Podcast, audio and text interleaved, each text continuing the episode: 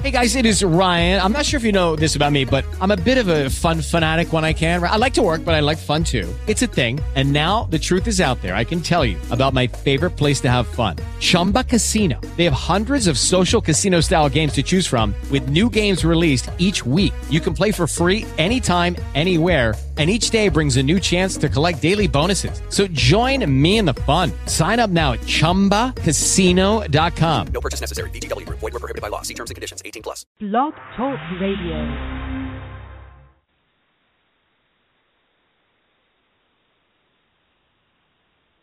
Hello and welcome to another episode of the Pro Wrestling Opinion Show. And today we are talking about the Junkyard Dog and some of his greatest performances and why he belongs in the Observer Hall of Fame. And I'm joined once again by Juan Silva. What's up, man? Hey, good afternoon, Logan. Good afternoon, classic wrestling fans. As we talk about today, one of the greatest drawing cards in any territory. In the history of Mid South, he is the number one drawing card. And if you look in the history of the Observer Hall of Fame, the biggest drawing card in each territory always gets in. Mid South UWF equals the JYD, the Junkyard Dog. Now uh, he was probably the biggest draw ever in that in that territory, right? Not even it's not even close. One hundred percent. And uh, he is currently uh, not even on the ballot, is he? He's on the ballot. Uh, they put him back on the ballot last year.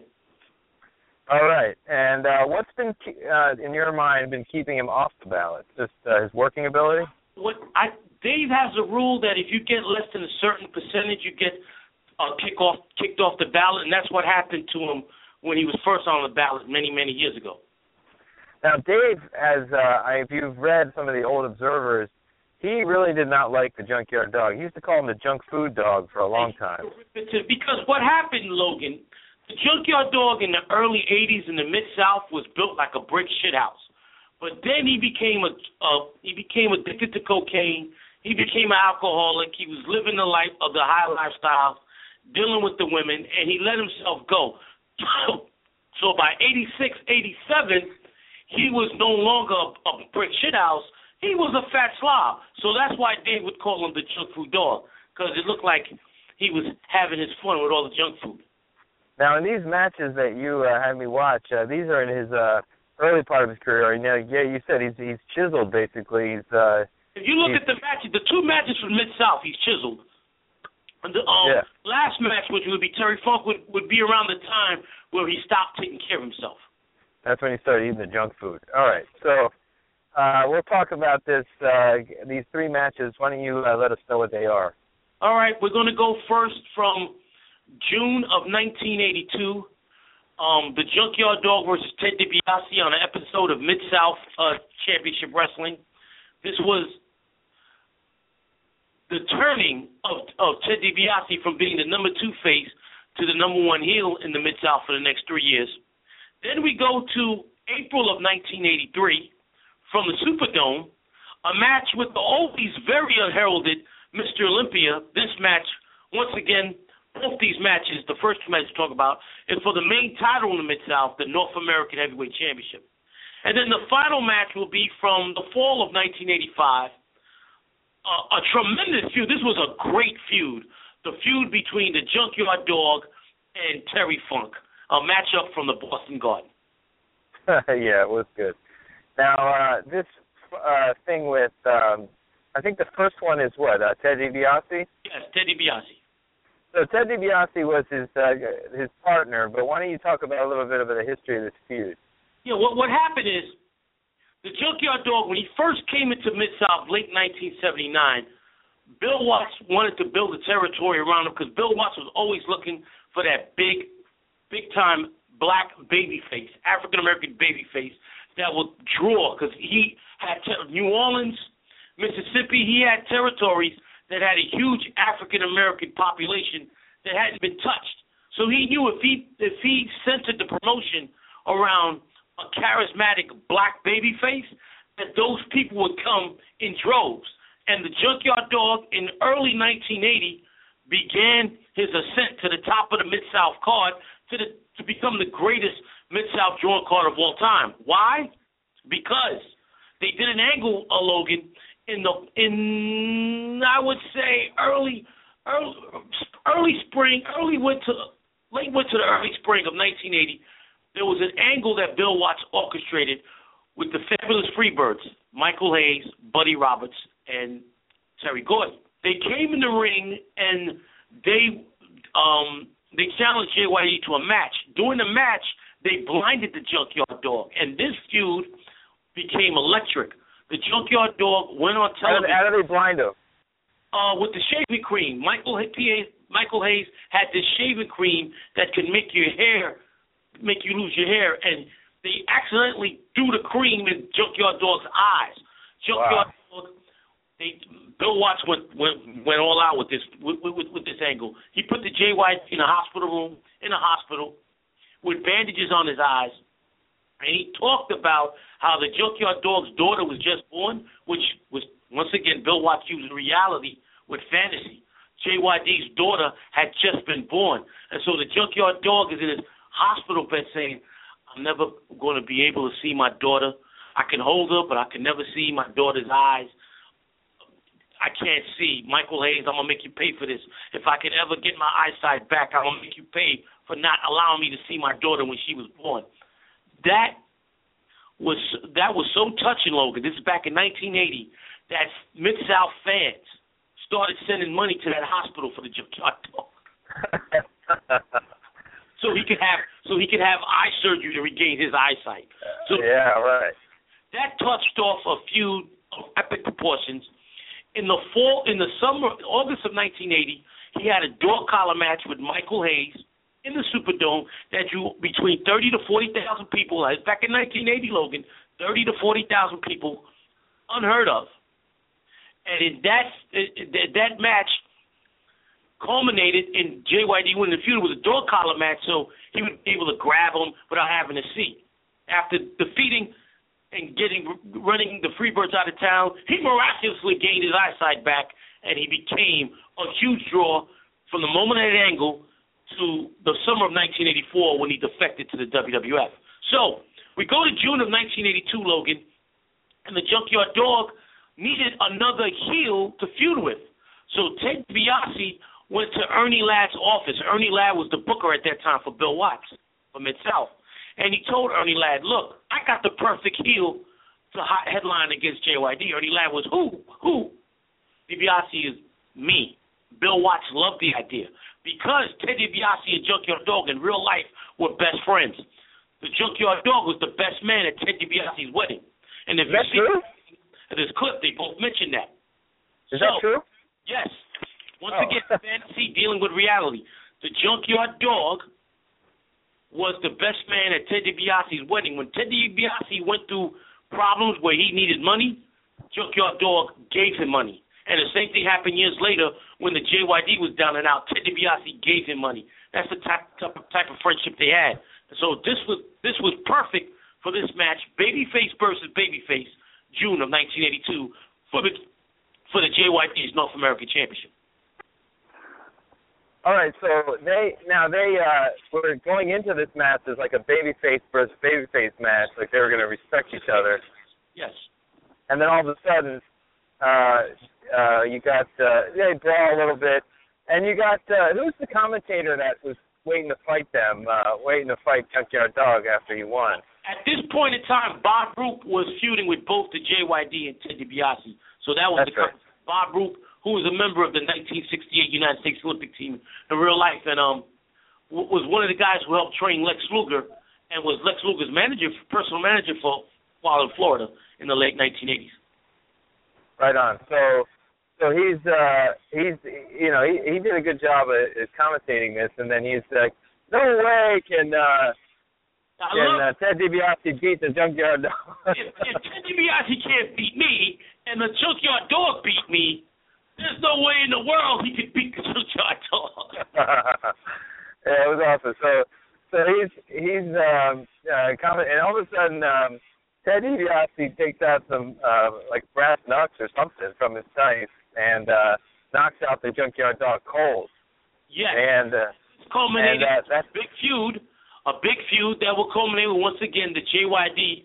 Um, it will co- it, it, the feud would continue. Remember, we on one of one of our people could look at the archives. We did um wrestling's greatest matches, a match between the JYD and Mr. Olympia, the next perfect segue against DiBiase and Matt Borne. The lose the loser of the four would have the loser of the four would have to leave Mid South for 90 days. Jim Jim Duggan comes out in a gorilla suit, spears the JYD. The JYD gets pinned and he has to leave the territory for 90 days, and he comes back as Stagger Lee, and that continues the feud. Finally, after defeating the, uh, after running Terry, Ted DiBiase, Ted DiBiase out of the Mid South, his tag team partner, Mr. Olympia, turns on him, and that sets up the next feud, the next match we're talking about from the spring of 1983 from the Superdome for the vacant North American Championship inside the steel cage Mr. Olympia versus the JYD. Now, who who is Mr. Olympia? What was his real name? Jerry Stubbs, um, one of Carl Stern's favorite wrestlers of all time. If you take the mask off, he looks like Arn Anderson with less hair. But when you put the mask on, he's charismatic because he was a great promo. He he he was great with. I loved him with the mask. Without the mask, he looked like somebody's grandfather. But with the mask on, he had great charisma because you hid the fact that he was bald. Yeah, and he also had a great mouthpiece and uh, uh Sheik yeah, the Sheik. Akbar was great. Skandar Akbar was one of JY. Well, JYD would always fight Skandar Akbar's men like like Hulk Hogan would fight Bobby Heenan's men. It was always Skandar Akbar throwing one man after another after to try to get rid of the junkyard dog. But Skandar Akbar looked to me like just like a redneck with a fucking head headscarf on. But no, he's like, actually from Lebanon in real life. oh yeah.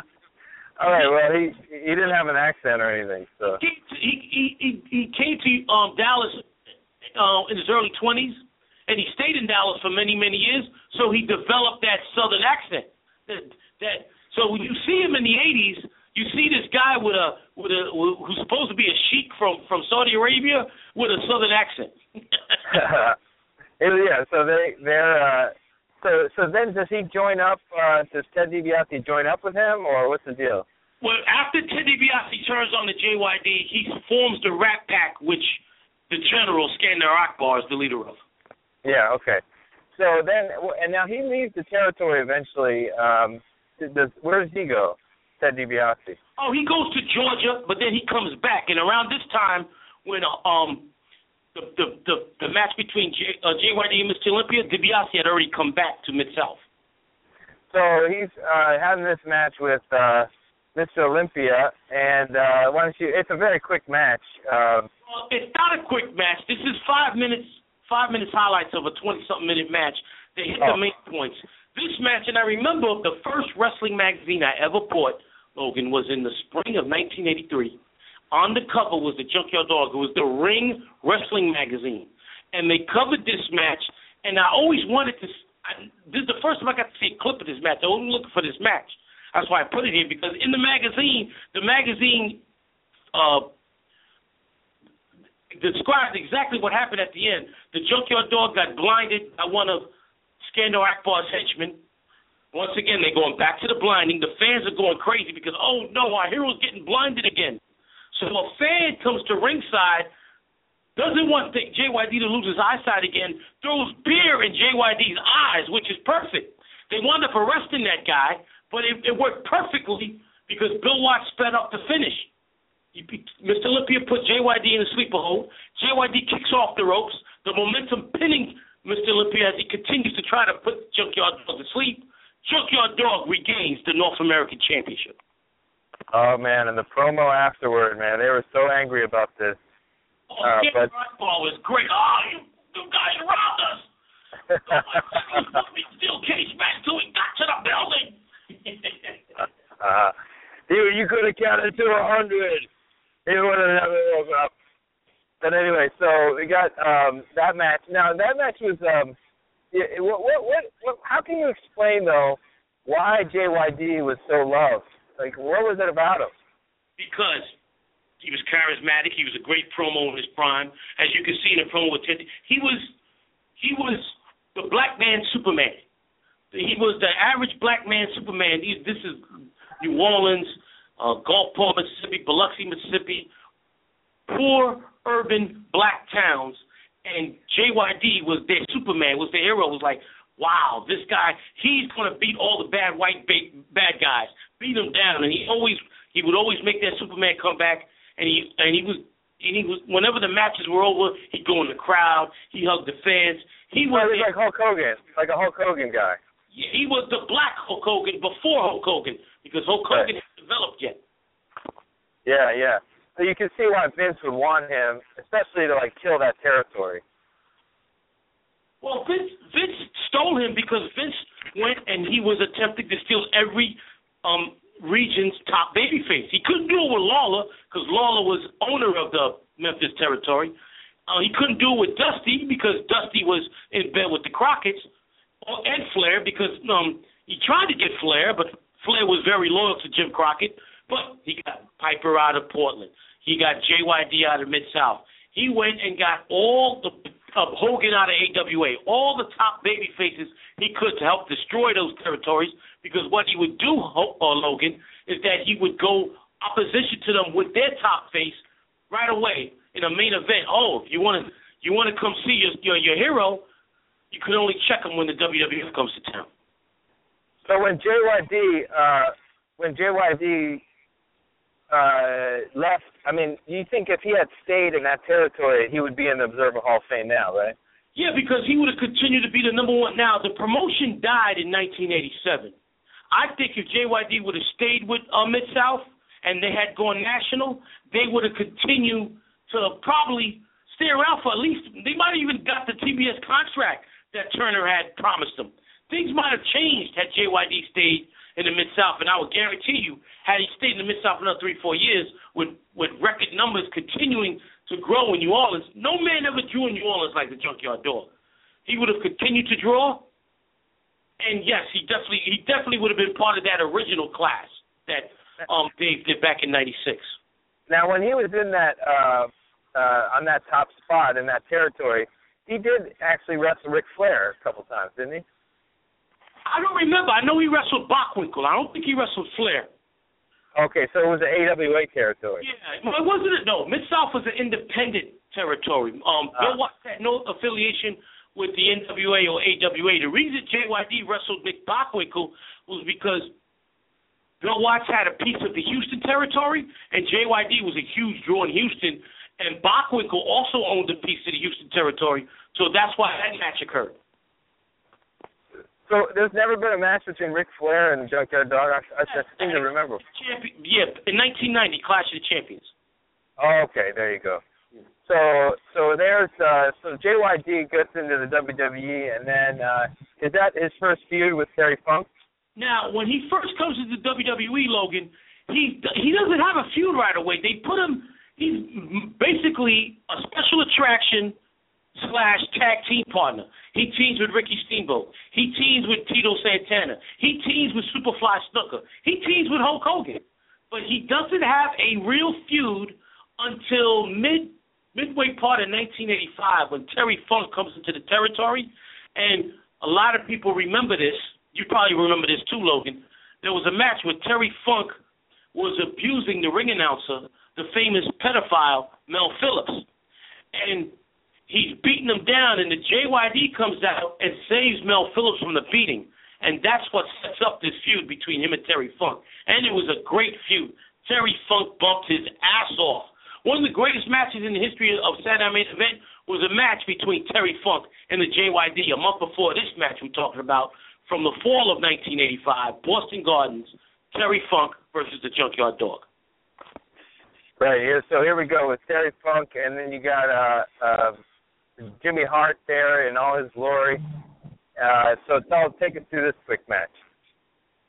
Yes, uh, uh, this was uh, Jimmy Hart in his prime as the annoying manager with the megaphone. yeah, really good. Now they they uh, they go in there. They're uh, they, I mean here like I mean I think uh, JYD still looks pretty good here. I mean you're saying he's still not he's still a little fatter than he was. If you look at it from the first match that we showed on this on this podcast to now, you he's got a gut. He didn't have a gut when we first when you first saw him. Yeah. So yeah, it's it's cool. I mean, he gets that they they they brawl around. He's uh he's throwing him around like he's still doing the the, the black Superman thing, and then uh, he gets caught on the outside. Um, Oh, that and, was uh, because he's chasing um Jimmy Hart, and Terry Funk catches him on the outside, and, and you hear Jimmy Hart, get him, Terry, Terry, get him, Terry, Terry, get him. Yeah, and so uh, and and Junkyard Dog is basically like you know he he does throw some pretty damn good punches. Uh, that's uh, another thing. He probably threw some of the best punches in the business. In order to work for Bill Watts, your punches had to be realistic. Because if your punches weren't realistic, he'd take you to the back and show you how to throw a real punch by really punching you. I, I don't know if he wanted to fuck with Look JYD. South, the, the guys that came from Mid South, the Freebirds, they threw hell of a punches. They threw great punches. JYD, uh, Ted DiBiase, Ted DiBiase had a hacksaw Duggan. Those punches looked like they really were knocking your head off because Bill Watts wanted to make it look as authentic as possible. Yeah. So in this in this match, how did now? What's the finish of this? What happens here? JYD Uh, puts him in a small package and pins him, but then of course Funk and, and Funk and um Hart destroy him after the match to keep the heat.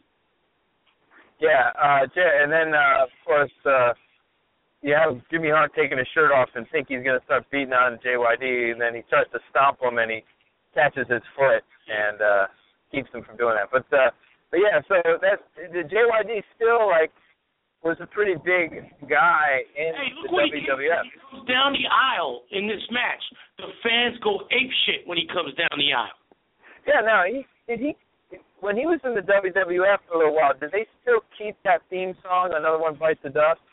At the very beginning, for for the first year, and then they changed it to Grab Them Cakes" when they did the WWF album. Yeah, yeah. They, I mean, I know they they didn't want to pay rights, so. But that was a great song to come down to, man. Uh, uh, another one bites the dust. two of the greatest theme songs ever. He had another one, "Bites the Dust" by um Queen, and "Atomic Dog" by George Clinton. Those, I mean, those were perfect, perfect theme songs for him.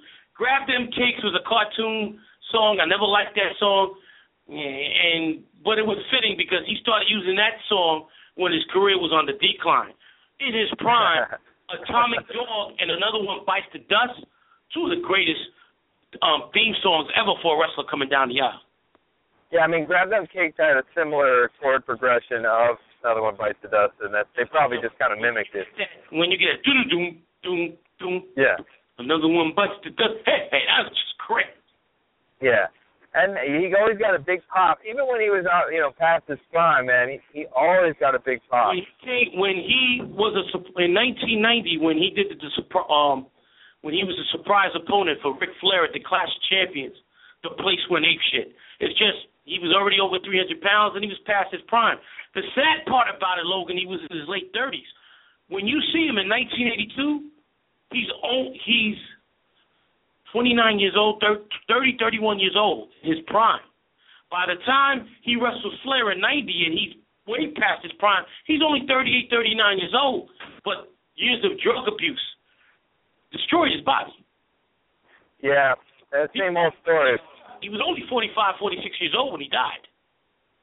But I mean, I would say he's a major feature of the WWE WWF expansion. He was part of the Rock and Wrestling uh, cartoon. I mean, he. I remember, like, you know, He was in the first WrestleMania. He wrestled in the semifinal match against Greg the Hammer Valentine. he won the wrestling WWE the WWF Wrestling Classic. Yes, against Macho Man Randy Savage, which was, which was another great match and really elevated Macho Man. Yeah, and he and he was basically the number two babyface behind uh, Hulk Hogan What for Hogan, when he first came in 1984, the top three baby faces in the WWF were Hogan one, Snuka two, Sergeant Slaughter three. Eventually, it'd be Slaughter two, Snuka three. Slaughter left in late 1984 over disagreement with him wanting his own doll with another toy company, so he went to, to AWA. And then Snuka's drug problems in the spring to fall of 1985 pushed him out, and that made the JYD from that point on until I would say Piper's turn in the summer of '86 as the number two babyface in the promotion. Yeah, man, and uh he, you know, like he maintained. I mean, now he eventually was like sent out of the WWF for just drug problems. Is that what happened? It was it was a combination of all that stuff, and he was overweight. He had a drug problem. Um, he was no longer needed as a drawing card. This would be the summer to fall of 1988. He was fired. He catch on with Crockett and Turner on and off until 1992. And then basically for the last six years of his career, from 92 to 98, he was an independent wrestler. He, a month before he died, he showed up in ECW and popped it. The crowd popped huge. Uh, and then he died very suddenly. Uh, he, it was tragic. He was driving on, got caught in a snowstorm on his way to try to to, to see the same daughter that they did the angle, the blinding angle. He was trying to get to a high school graduation, and he died on his way to to her high school graduation. Wow, he died in a car accident. Yeah, he while driving to a, um, it was a huge snow, uh, it's a huge blizzard, and his car overturned, and he died instantly. Wow. So, uh, so he probably maybe he was drunk. Who knows? But uh, probably oh, no, not. He didn't have any chemicals in his body. No, it was. He might have been falling asleep at the wheel. Remember, he was driving. They said from ten to fourteen hours. Oh shit. Well, anyway, uh, that's. And his daughter right. died tragically. His daughter died of a heart attack. When? Yes. Uh, not too long after she inducted him into the WWE Hall of Fame. Oh, so he was inducted into that Hall of Fame. Now, with regard to the Wrestling Observer Hall of Fame, is it just that he didn't? They didn't think like he was on top long enough because he went he, he jumped to the WWF and. According to Dave, anybody that's on his ballot, he only puts the best of the best. He he he has no argument for anybody on the ballot if they get in. They, they they're on the ballot, then they then they deserve a shot to be in.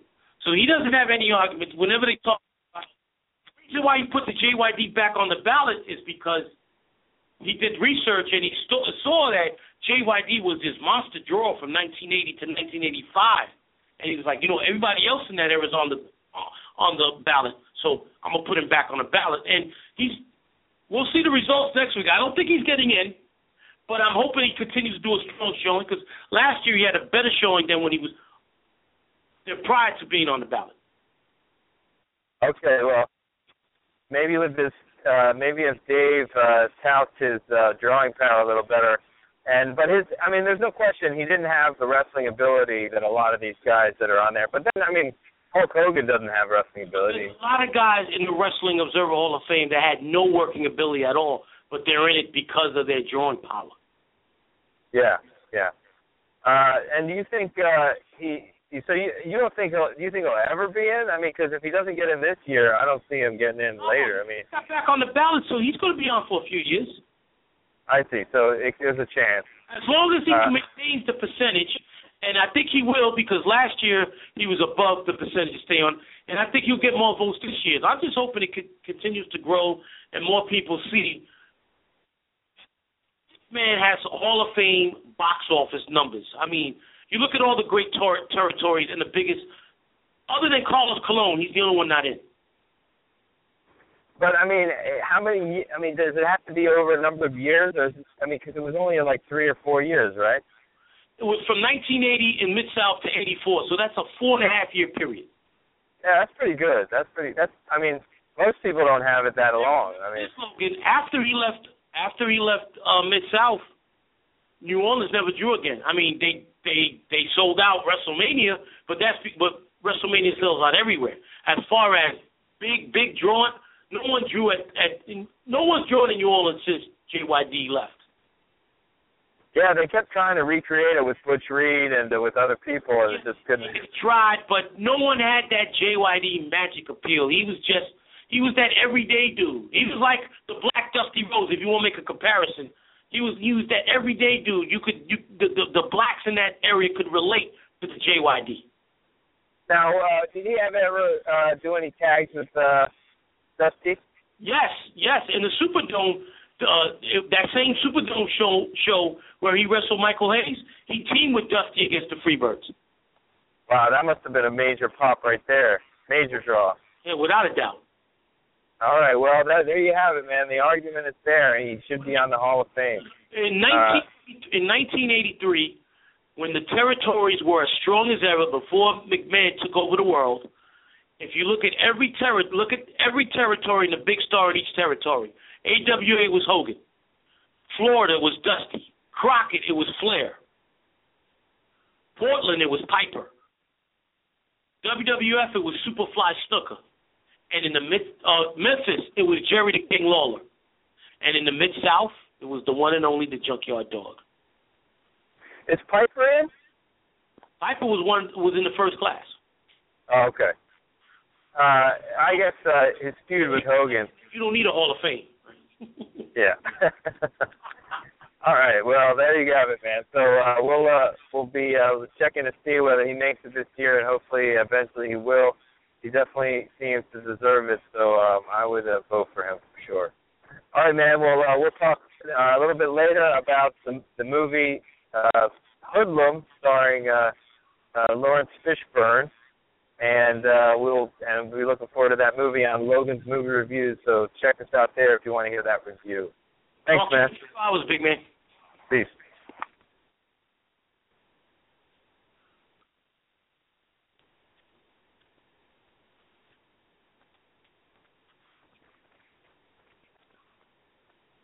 Hello, it is Ryan, and I was on a flight the other day playing one of my favorite social spin slot games on chumbacasino.com. I looked over the person sitting next to me, and you know what they were doing? They were also playing Chumba Casino. Coincidence? I think not. Everybody's loving having fun with it. Chumba Casino is home to hundreds of casino style games that you can play for free anytime, anywhere, even at 30,000 feet. So sign up now at chumbacasino.com to claim your free welcome bonus. That's chumbacasino.com and live the Chumba life. No purchase necessary. Group. Void prohibited by law. See terms and conditions. 18 plus.